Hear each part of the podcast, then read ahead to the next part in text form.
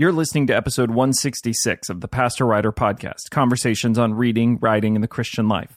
I'm your host, Chase Replogle.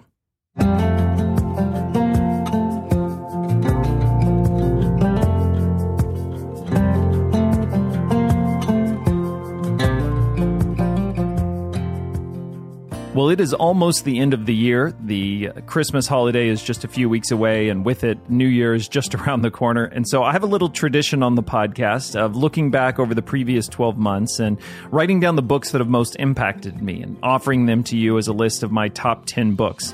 You see a lot of these going around right now book awards, book lists. And so this is my contribution, not necessarily to my favorite books or the best books I read, but the 10 books that impacted my thinking most in the previous 12 months. I hope what this episode does is maybe spark some conversation. I'd love to hear about the books that have impacted you, and maybe we can both add some books to our to read list, maybe some gift ideas over the holiday, but we can keep sharing the books that are most impactful. Thanks for listening. I hope you enjoy this episode.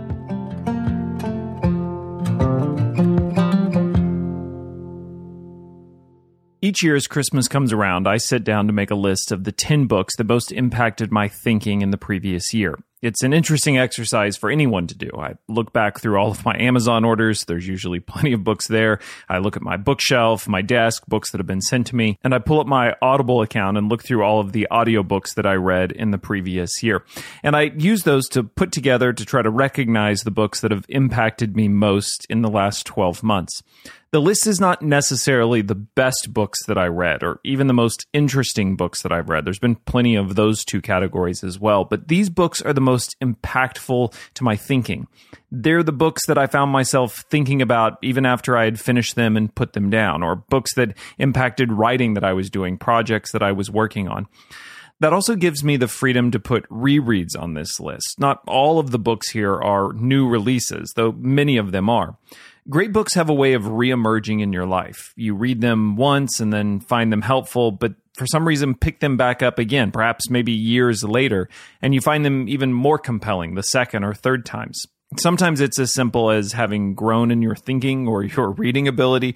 Other times it's how the world has changed in that gap of years, and suddenly the book feels more prophetic in some way.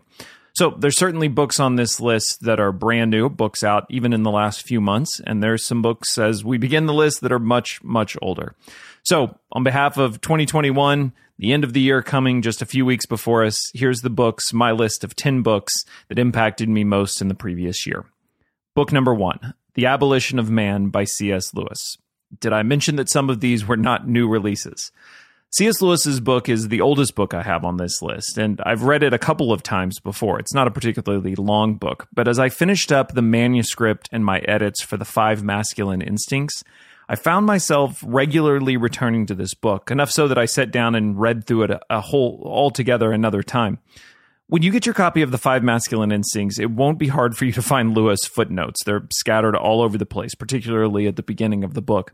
Lewis has been a huge help in trying to understand why we no longer talk about Christian character, the development of character, and the impact that it's having, particularly on men today.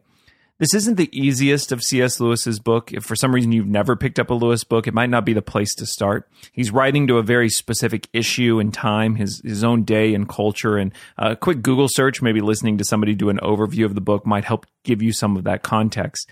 But if you haven't read it, I do think this book is worth it. I found it to be remarkably prophetic to our own time. Lewis has a way, maybe being in England, of seeing where we're going in the decades to come. I wouldn't be surprised if Lewis books end up on lists, my top influential list for many years to come. But this year it was the book, The Abolition of Man. Book two, A Burning in My Bones, the authorized biography of Eugene H. Peterson by Winn Collier. This one is a new release, and I think I've included a Eugene Peterson book on every previous list of yearly reads I've had on this podcast. This time, though, it's not one of Peterson's books, but the authorized biography of Peterson's life. As you probably know, Peterson, having passed away before he did, gave Winn Collier permission to be the official biographer and access to all of his letters and content and files, which is incredible. I had the chance to read an advanced copy of this book and to have Winn on the podcast. And if you're a fan of Peterson's work, you're going to love this biography. Winn does justice to Peterson, not just in the content, but also in the, the style of the book, the writing itself. The book is a must read. It's so refreshing to catch a glimpse of Peterson's life through private letters and personal conversations and still find the same man and author that you liked so much in his own work. Winn rightfully gives you the whole story, though, Peterson's struggles and questions included. There are moments that those are somber and even sad, but in an era in which so many pastoral heroes have disappointed so many of us, it is incredible, an incredible gift to read of a life lived in a long and I'll add the word humble obedience. Book number three Stone and Dung, Oil and Spit Jewish Daily Life in the Time of Jesus by Jodi Magness. Over the last few years, I've been trying to dig deeper into the literature of Second Temple period Judaism.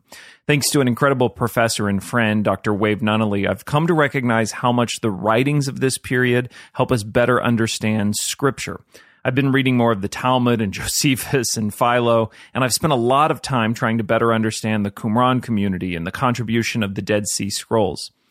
Jodi Magness's book is a great intersection between that literature of the period and the daily life and routines of the period. What it would have been like living in the city or in the rural community or maybe one of these religious communities like Qumran during the time of Jesus. A third of this book is really quotations from those primary sources, so it's a great introduction to them as well. Though Jodi isn't trying to write a Christian book, she also helps connect those primary documents to Scripture as well. So you'll find it helpful in trying to better understand what is happening in Scripture. If you're interested in this sort of thing, she also has a really good Great Courses lecture series on archaeology in the Holy Land that you can find on Audible. I listened to the whole thing and found it to be really interesting as well. Book number four The Intentional Father A Practical Guide to Raising Sons of Courage and Character by Jon Tyson. I didn't know much about Jon or this book when I first picked it up. Frankly, my expectations weren't all that high. This idea of practical guides to anything is not really the type of reading that I often find myself drawn to. But I was wrong to be suspicious about this book. Jon helped me realize a lot of important things. He helped me realize how the church is missing opportunities to mark the growth and progress of our kids. I liked this book enough that I had Jon on the podcast, and even in our conversation, he got me thinking about my own lack of intentionality as a father, but also somebody leading a congregation of fathers and kids. There's plenty of room in this book for you to apply it in your own lives, your own family, your own sons in church. I don't think Jon is too prescriptive in how you should be doing it. But I'm convinced he is right in that we don't lead our sons through stages of growth. And if we don't, the culture will step in and offer the world's initiations into those rites of passage. Uh, the world does it with quite different outcomes than we would. And so, by it, I think Jon makes the case we have to embrace a kind of intentionality that many of us have been neglecting. Fathers and churches are going to have to be more intentional about leading, particularly in this time and culture. And I think Jon makes that case well. Book 5 God Walk Moving at the Speed of Your Soul by Mark Buchanan. This is a really interesting book and in many ways very different from the other books that I've got on my list. I'm not quite sure where to begin with it.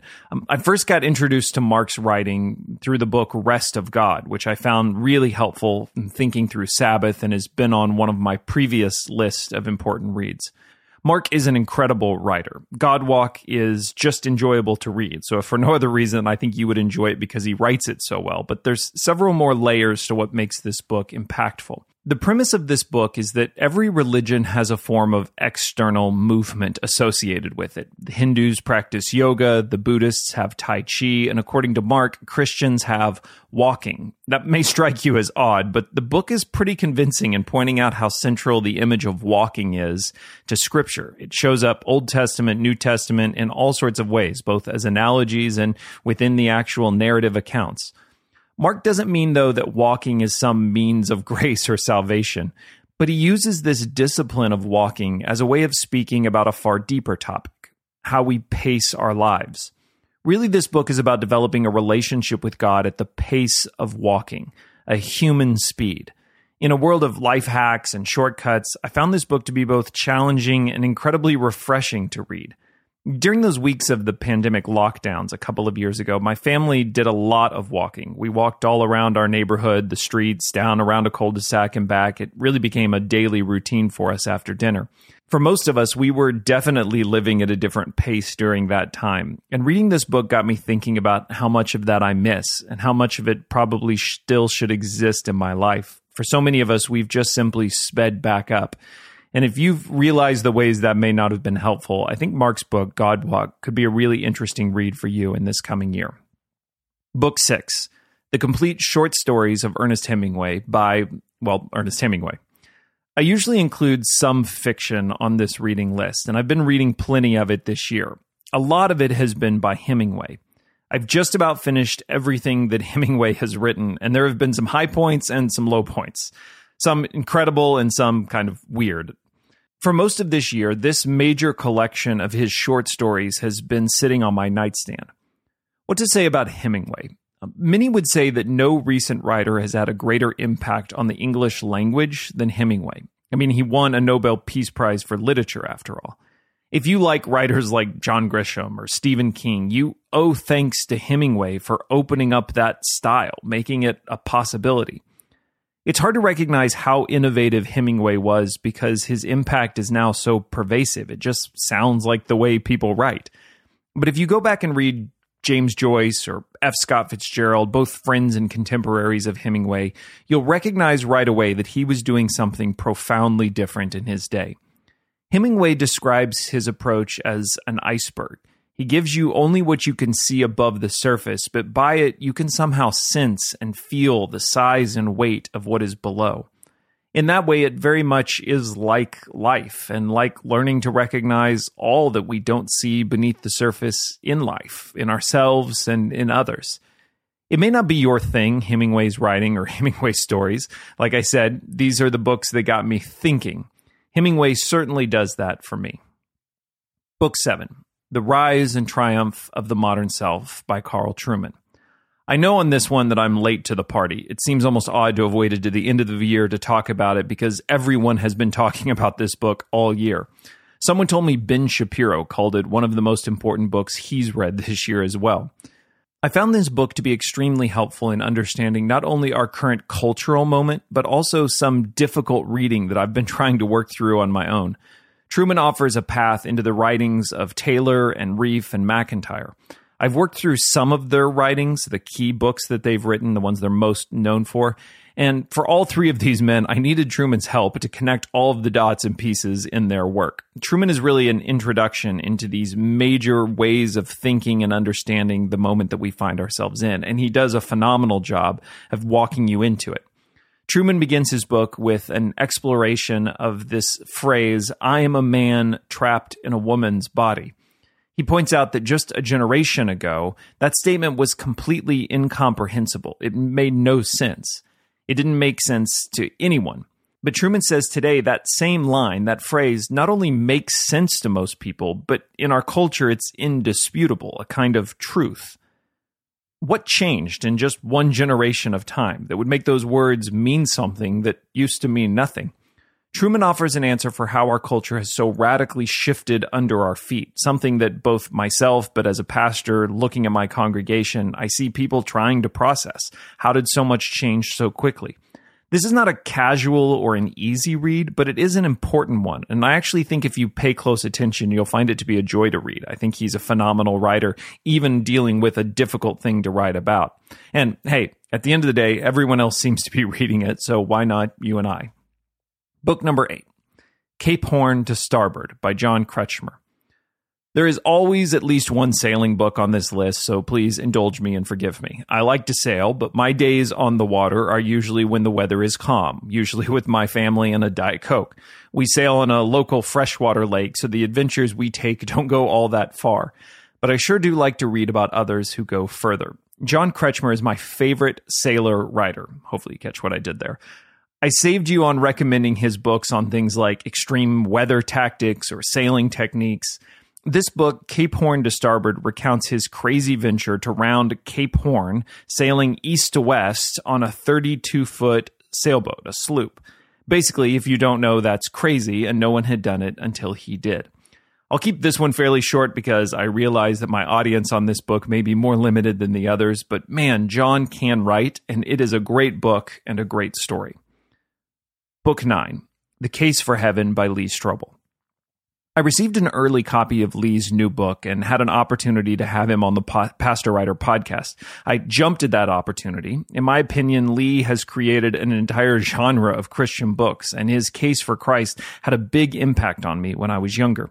I read this book while I was on a trip to Chicago, literally laying in the hotel all afternoon and evening. I found the book so interesting I couldn't put it down, not even to go explore more of Chicago. I got pulled into it it wasn't what I expected this book to be. It's really, in many ways, maybe most ways, a book about death and the question of the afterlife. I'm aware that books with death in the title probably don't sell as well as books with the word heaven in the title. Lee's book isn't sentimental in any way, though. He deals with really hard questions, hell being one of them. And in his typical journalistic approach, he introduces you to a fascinating cast of intellectuals and scientists. I found myself Googling and reading more from the experts he interviewed. I came away from the book realizing the strange way we avoid the topic of death. We do ourselves and our congregations, if you're a pastor, a great disservice in avoiding it. I found myself not only thinking more about death, thinking more about heaven, but also recommending this book and striking up conversations about it since reading it. I think it'll have the same important impact on you. Book 10 the Flourishing Pastor by Tom Nelson. Something is happening with the pastoral vocation right now. For a long time, I struggled to make sense of the pastoral, local shepherd model I was somehow stumbling my way into as a pastor. Perhaps I just didn't know where those books were hiding on some shelf somewhere, but I didn't know writers or books that were helping me process it. I didn't find writers who could articulate or encourage that sense of pastoral vocation that I was living. Perhaps my affections for Eugene Peterson stem from that sense of isolation. I always felt like his writings were a window that somebody had opened to let in light and fresh air, and I clung to those books. I needed them, particularly early as a pastor. But lately, there has been a stream of books on pastoring which are both profound and well written and help reshape the imagination for what pastoral work can and, in my opinion, should look like. If you haven't read Senkbeil's The Care of Souls, uh, it's a must read. It's been on my list from last year, and you should pick it up. And add to it Tom Nelson's new book, The Flourishing Pastor Recovering the Lost Art of Shepherd Leadership. I know there is currently a lot of attention being given to the spectacle of big church failures, but I want to suggest that something far less glamorous is taking place, something that should make us all feel encouraged. Pastors, are putting their heads down and embracing the call to just be a pastor. And they're finding a steady stream of voices and books to help them do that work well with dignity. I think John's book is exactly one of those a book that will give you a sense of what the real pastoral work is, how to do it with a sense of dignity, and to use his word, how to flourish in the midst of that vocation honestly, I'm pretty optimistic about the church recovering what it means to be a pastor. God seems to be doing something by giving us all of these great books to help us recover it. And Tom's book belongs on that list. So there you have it, my 10 books for 2021. A little housekeeping before we wrap this one up. Um, I will be taking off from the podcast the rest of December through the holidays, but come January, there's going to be a lot going on with the podcast. As you've probably heard me say, and I'm sure will hear me say many more times to come, this book, The Five Masculine Instincts, that I've been working on for about five years now, well, it finally releases on March 1st of 2022. I'm planning on beginning January with a full update on the book, pre order information, as well as opportunities for some giveaways and bonuses that go along with pre orders. I've been working on a lot of that for several months now there's a lot to come, and we're finally so close to being able to share it with you. And honestly, I just can't wait. So stay tuned. And if you haven't subscribed, now would be the time to do that. I'll be sharing information by email. You can join the email list on the website, pastorwriter.com, or make sure you subscribe here wherever you listen to podcasts. I'll have information on the show as well. I'm already working on content for January and February around the book, and I think it's going to be good. I'm excited with how it's turning out. And so I'm uh, just looking forward to being able to bring you in. So make sure you're subscribed. Between now and then, I would love to hear what you've been reading. Uh, maybe you would create your own list and share it with me. Post it in the Pastor Writer Insiders group on Facebook or anywhere on social media and tag me. The reality is, books and the authors who write them, they depend on us talking about those books and sharing those books. So the best thing you could possibly do for the books you love or the author who wrote them is just share them. Tell somebody that this was a helpful book this last year. So let's do it. What did you read that impacted you most in 2021? I can't wait to hear about it and maybe add some of your books to my reading list for 2022. Let's wrap this episode up by just simply saying Merry Christmas, Happy Holidays, thanks for an incredible year, and I'm really looking forward to great things to come for you and I both in 2022.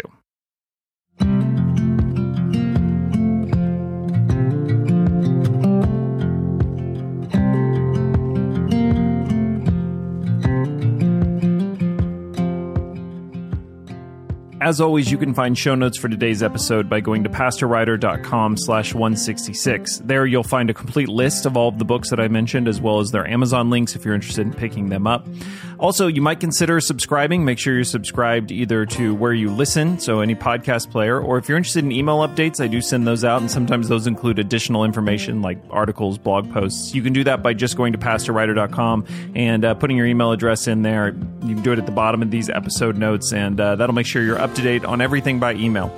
Also, other way to get updates if you want join the pastor writer insiders group. You can get there. It's a private facebook group by just going to pastorwriter.com slash insider. As always thanks for listening. Until next time